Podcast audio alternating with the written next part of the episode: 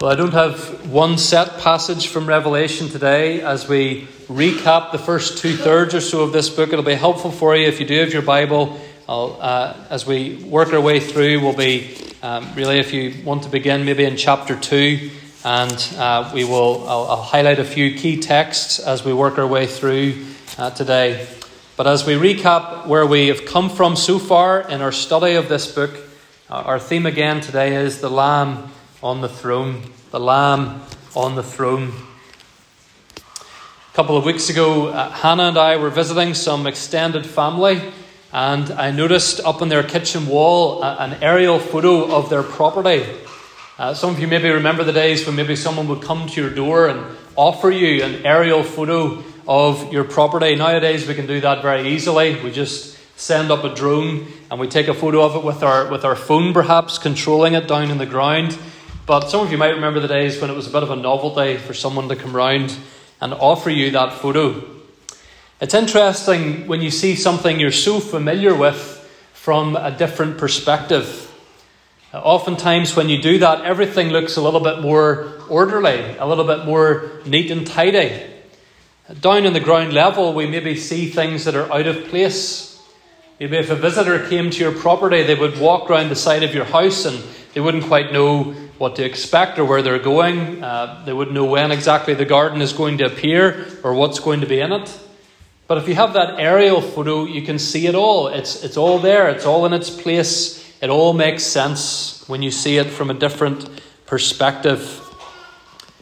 And as we've seen each time that we have studied a chunk of the book of Revelation, that's what this book does for us. It gives us a different perspective. As Christians, we are, we're down here on the earth, on the ground. We are enduring. That's one of the, the key words of Revelation. We are enduring spiritual warfare in a world that is darkened and hardened against God and the Lamb, the Lord Jesus Christ. And our warfare is at times exhausting. Perhaps we sometimes wonder if it's really worth it. We wonder if things are ever going to change. But Revelation changes our perspective. Revelation shows us our world from the heavenly, sovereign perspective of God. It shows us our world in light of the fact that Jesus Christ, the Lamb, has suffered but is now triumphant. He is on his throne, he has been resurrected, and he is waiting for the day when the Father sends him back to this earth as judge to make all things new. And so, Revelation, as I've, as I've emphasized this to you all throughout, it is not a book designed to fuel conspiracy theories. It's not a book that only the super smart Christians are able to figure out. It's a book that is designed to change our perspective, to encourage us, and to motivate our endurance until we finally see the Lamb. And that's, of course, how Jesus is most frequently described in the book of Revelation. He's described as the Lamb 30 times in the book of Revelation. He's described as the Lamb. If you listen to Revelation 5, verse 6, for example, it says, Between the throne and the four living creatures and among the elders, I saw a lamb standing as though it had been slain, with seven horns and with seven eyes, which are the seven spirits of God sent out into all the earth. And so notice there, friends, the lamb has been slain, and yet the lamb is standing. The lamb is victorious. The lamb has gone through something deadly, even slaughter, and yet is triumphant. And that's a picture, of course, for us of Jesus' death and resurrection. And the pattern of Jesus' life and death and resurrection, friends, is a pattern that will be our experience as well. Not that we will go through exactly the same things as Jesus did, and of course, not that our suffering will accomplish exactly the same things as Jesus did. But that is the pattern of our experience that we live on this earth, we suffer, we may even suffer persecution for our faith, we may even have to face physical death, but we will then be raised and we will be triumphant. And so the pattern of the life of the Lamb is the pattern of his people as well. And that's the perspective again that Revelation wants to keep wants us to keep as we wait for Jesus' return. We suffer now, but we will be triumphant in the end, as the Lamb already is. The Lamb on his throne. And so, just to try and jog your memory and remind you a little bit of some of the key things that we've seen already in Revelation, um, we're going to think about four of them today. And so, first of all, we consider the Lamb speaking to his church. The Lamb speaking to his church. And this is what we see in chapters 2 and 3 of Revelation. After Jesus uh, first uh, gives, begins this vision for John in chapter 1, uh, he writes seven letters for seven churches. Now, if you've remembered one thing since we last studied Revelation, uh, it's probably that the number seven is a symbolic number for completion or for wholeness in the book of Revelation and indeed elsewhere in the scriptures. Uh, and so, in writing seven letters to seven churches, Jesus is in fact speaking to all his churches, past, present, and future. He's speaking to the church. What he said to those seven churches back then is still relevant for all of us today. And so, some of the key things that Jesus said to those seven churches. First of all, Jesus emphasized to all of those churches that he knew them. He knew them. He knew every detail of their existence. He knew their particular strengths and their weaknesses and their temptations and their sufferings. Revelation 2, verse 1, if you have it there, uh, to the angel of the church in Ephesus, write. And then in verse 2, he says, I know your works your toil and your patient endurance. Likewise to Pergamum, chapter 2, verse 13, Jesus says, I know where you dwell, where Satan's throne is, yet you hold fast my name. And so, to each of these churches who were in what is now modern day Turkey, Jesus says, I know you. I know exactly your circumstances. I know exactly what you're dealing with. Sometimes people maybe say to us, I know, and we know that they don't know. They haven't gone through what we're going through. They're trying to help, they're, they're maybe genuinely showing concern for us, but, but they don't really know what we're facing. But when Jesus says, I know, he really does know. There's nothing we as the church face today that surprises Jesus or which he can't fully get his head around, uh, to use an expression that we would use. He knows it all, he, he sees it all, he cares about it all. Another thing that we learn from the seven letters to the churches is that Jesus rebukes our feelings. He rebukes our feelings. Most of the seven churches are given something by Jesus that they need to repent of, they need to put right. To the church in Ephesus, for example, Jesus says in Revelation 2, verse 4, You have abandoned the love you had at first. Whether that was love for, for, for people, for one another, love for the lost, maybe even love for God. And so Jesus says to them, Revelation 2 4, Remember from where you have fallen, repent, and do the things you did at first. And the situation in the Ephesus church is perhaps the one that we as Reformed congregations need to be most wary of. Jesus told them that they had been faithful to preach and teach the truth, and yet they lacked love. It's a warning to his friends that it's possible to be believing the right doctrine and, and yet to have the wrong attitude in our hearts. Other churches were not lacking in love, but they had become too tolerant of sin. This was the issue, for example, in the churches of Pergamum and Thyatira. Jesus says to the church in Thyatira, Revelation 3, verse 20, I have this against you. Strong words. Jesus has something against his church. You tolerate that woman Jezebel. Uh, and that's a picture, of course, of sexual immorality being tolerated and even celebrated by some people who profess to be part of the church. How relevant is that for us today, friends? Jesus clearly says to his churches tolerance is not always love. Loving someone does not always mean acceptance or celebration of the, of the way that they're living their lives. And the church is foolish. And the, first, the church is actually uh, in sin when the church endorses some of those things, some of those lifestyles or sexual behaviors as if they are tolerable in the church of Jesus Christ. To such churches Jesus gives a simple command, Revelation 2:16, repent. Repent. To other churches Jesus simply encouraged them to persevere. At the Philadelphia Jesus says in Revelation 3 verse 8, behold, I have set before you an open door which no one is able to shut. He says, I know, I know that you have but little power, and yet you have kept my word and not denied my name. And so, to these struggling but faithful little churches, Jesus says, I know. And I have given you an opportunity. I have opened a door for you. No one can shut it except for me.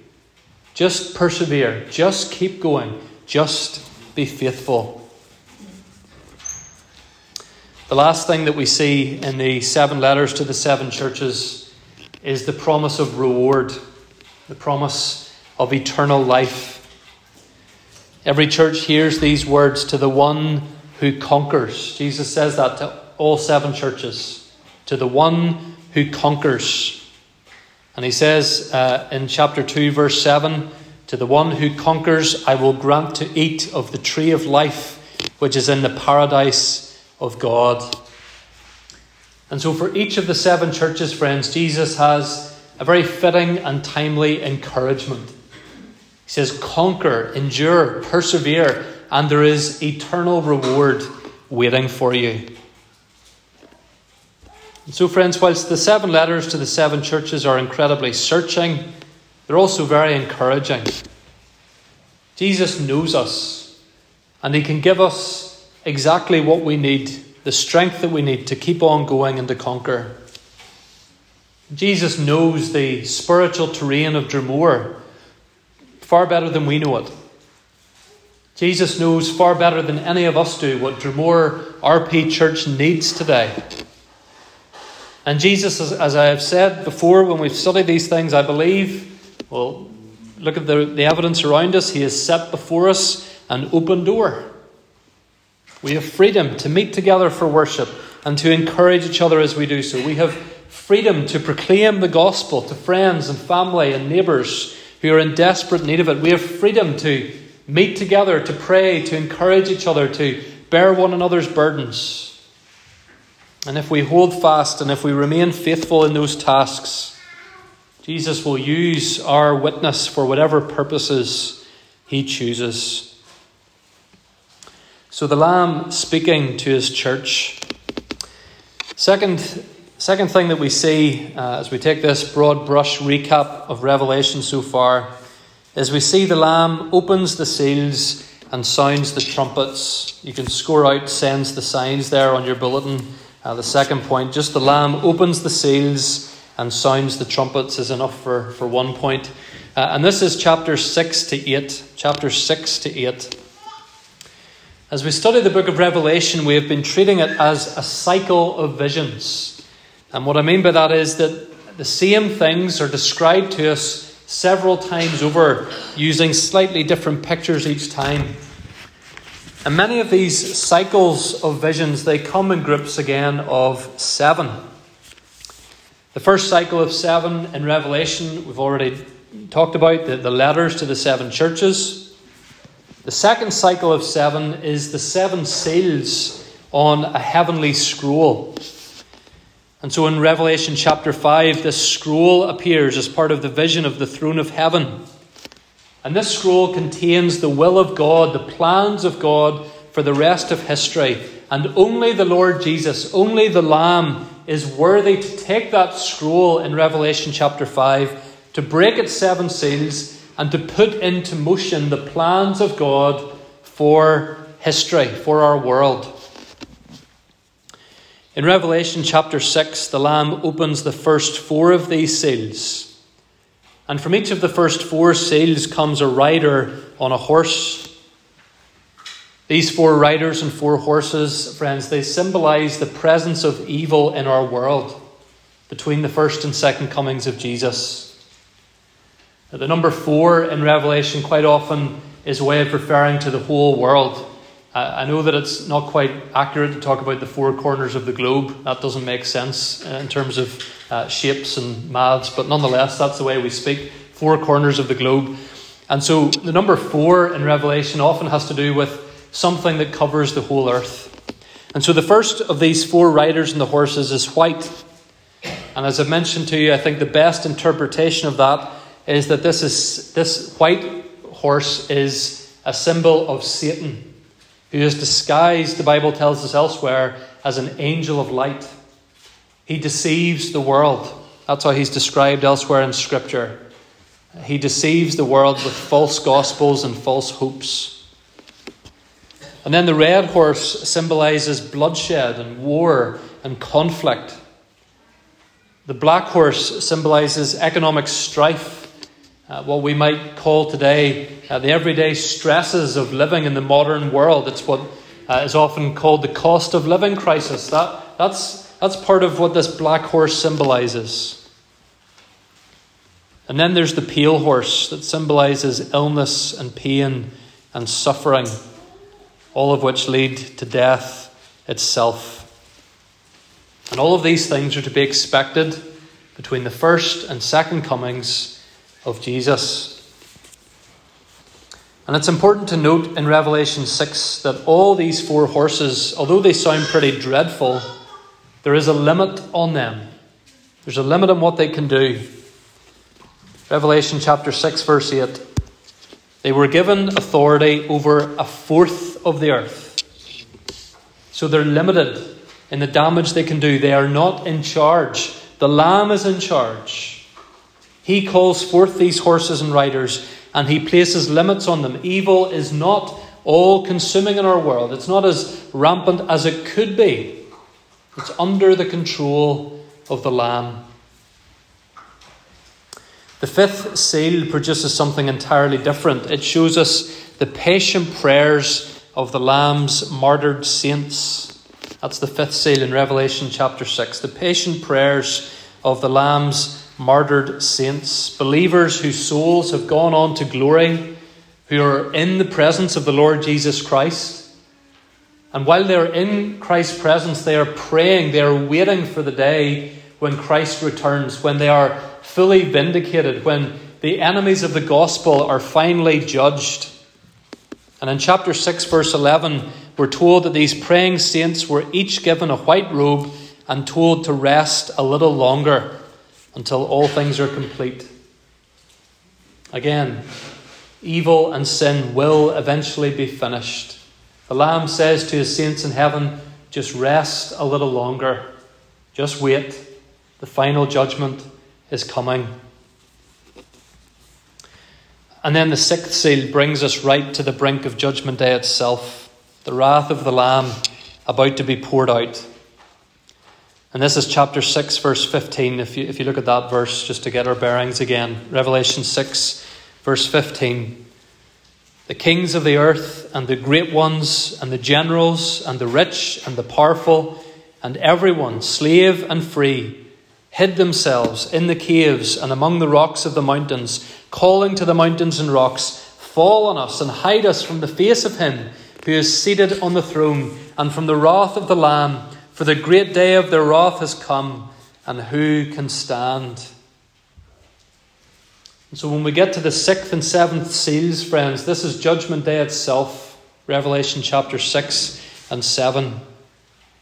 And so, if you take the seals all together, what, they, what they're showing us, friends, is that they take us from where we are now and what we're experiencing now today to the very end of time itself, the final judgment. And the seven seals immediately take us into the vision of the seven trumpets, which just confirm and emphasize many of these same things to us again. And that's what we see in Revelation chapters 8 and 9, the vision of the seven trumpets. In the Old Testament, the trumpet was not primarily an instrument for musical entertainment. The trumpet was used to warn people of danger. You remember what happened at Jericho, for example, in Joshua chapter 6, after they marched around the city once each day for six days. Then on the seventh day, there's that number again. Uh, before the Israelites marched around the city seven times, seven priests blew seven trumpets. The message of the trumpets was time up. God's judgment is at hand. And likewise, here, friends, the first four trumpets, just like the first four seals, symbolize the fact that a measure of God's judgment is already upon our world. A measure of it, not the full measure of it.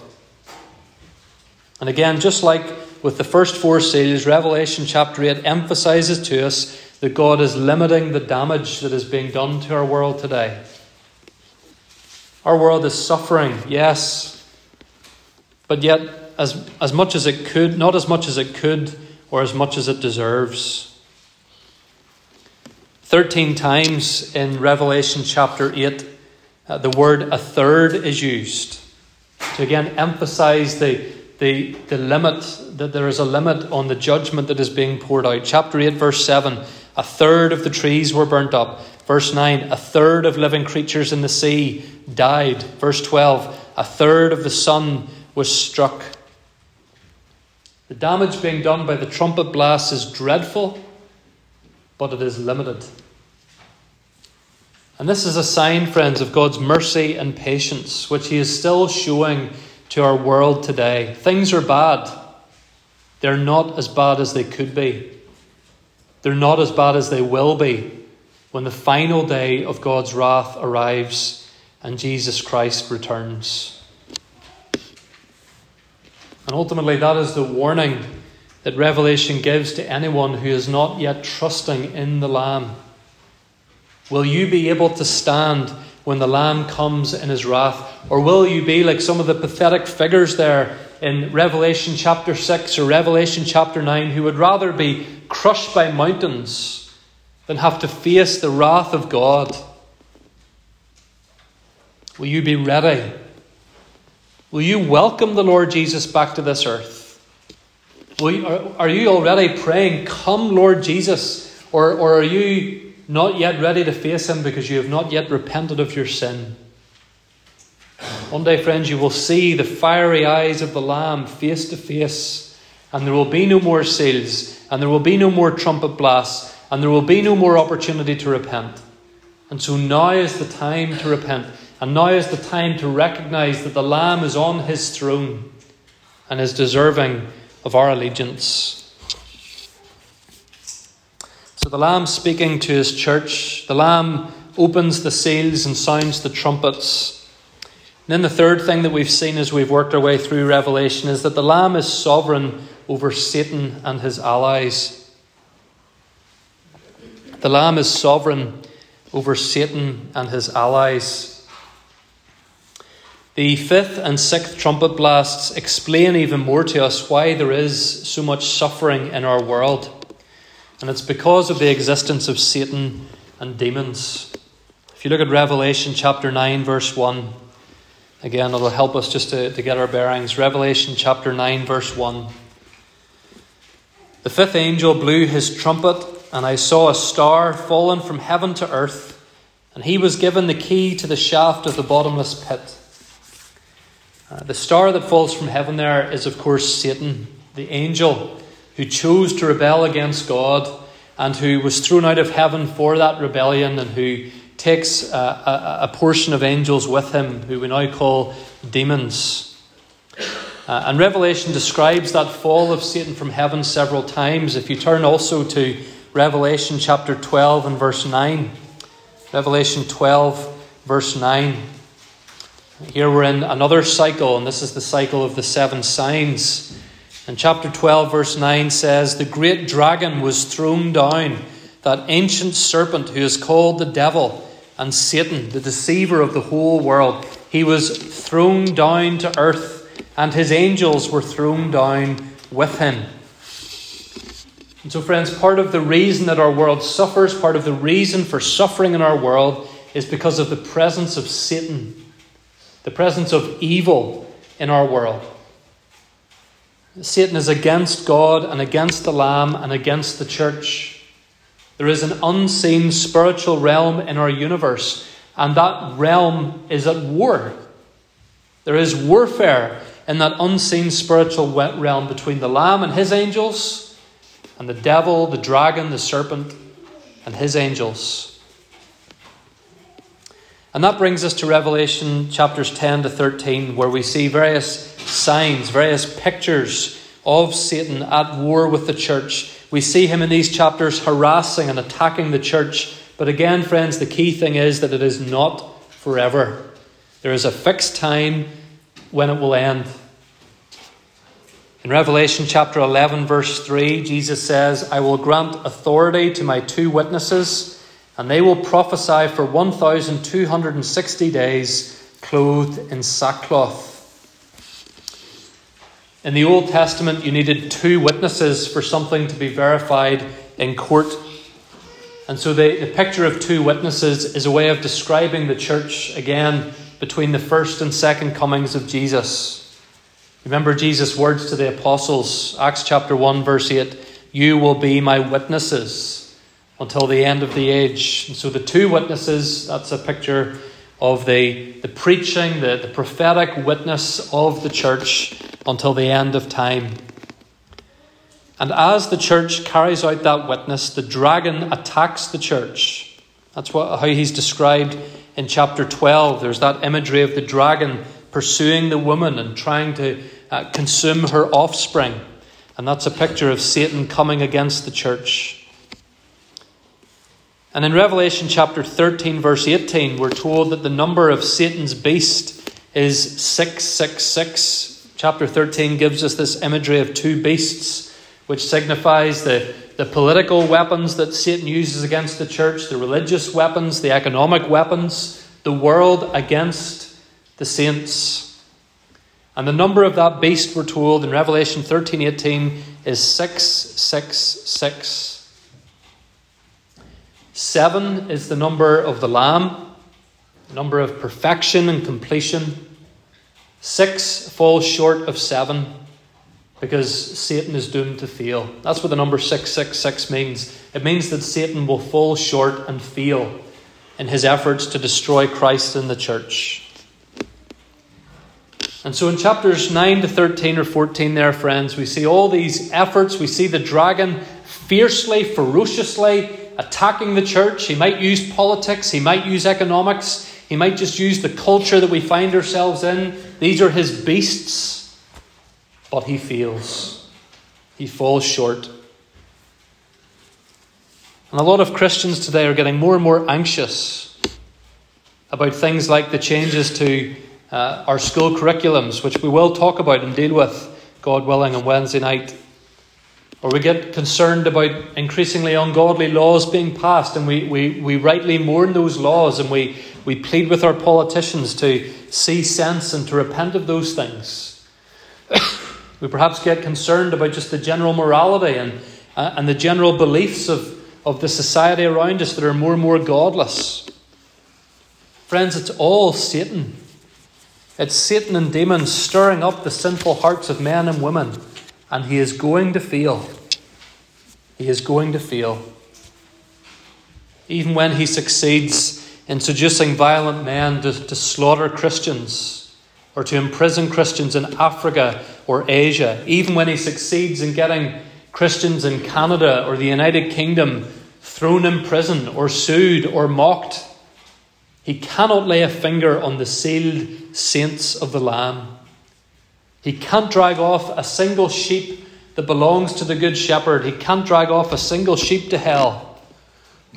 His number is 666. And when the Lamb returns, his number will be up.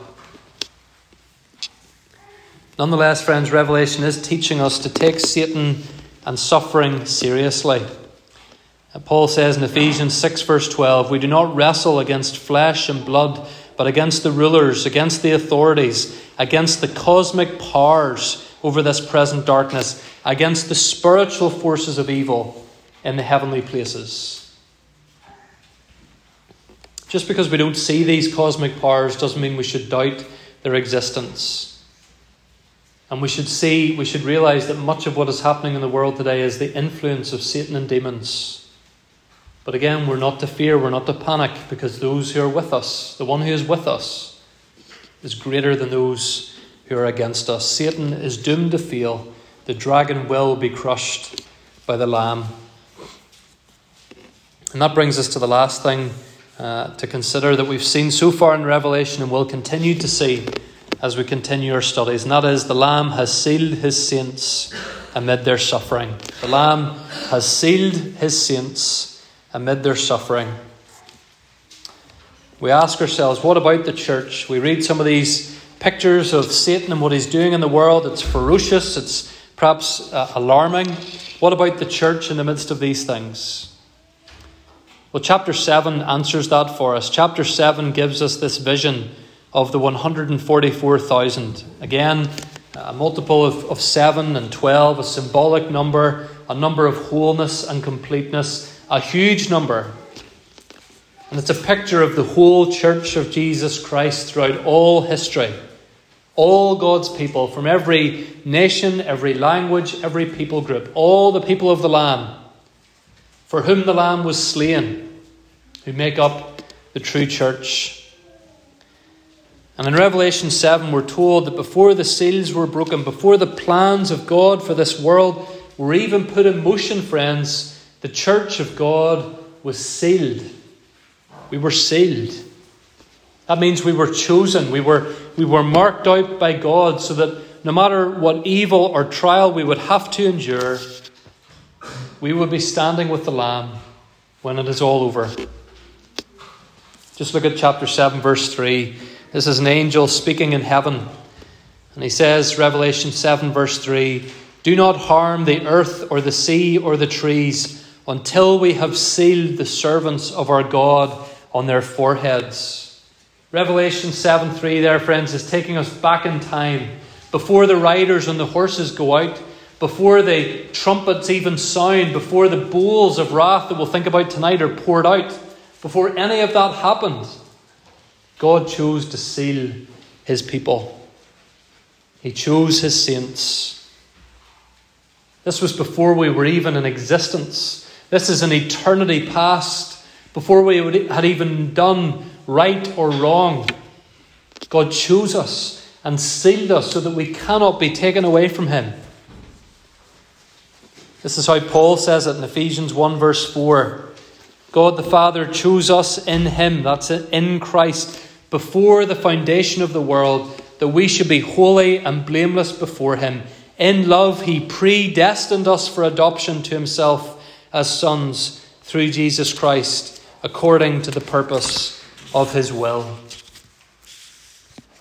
Friends, we were not chosen the moment that we first repented of sin. We were chosen in eternity past, before the foundations of the world, Paul says. How comforting is that? How reassuring is that? You never earned your salvation. You can never lose your salvation if you truly belong to the Lamb. God has put his mark of ownership upon us before the foundations of the world. And of course, this seal, this mark isn't physical, it's spiritual, as is the mark of the beast that, that Revelation talks about. And these are spiritual marks. Uh, don't have to worry about barcodes or vaccinations or anything else. These are symbols, these are this is spiritual language. What is that mark that's upon us as believers? It's the Holy Spirit. He is that mark. He is the one who has sealed us for Christ. He, he is, as Paul says as well in Ephesians, the down payment and guarantee of our salvation. And all who are sealed make up that number of 144,000.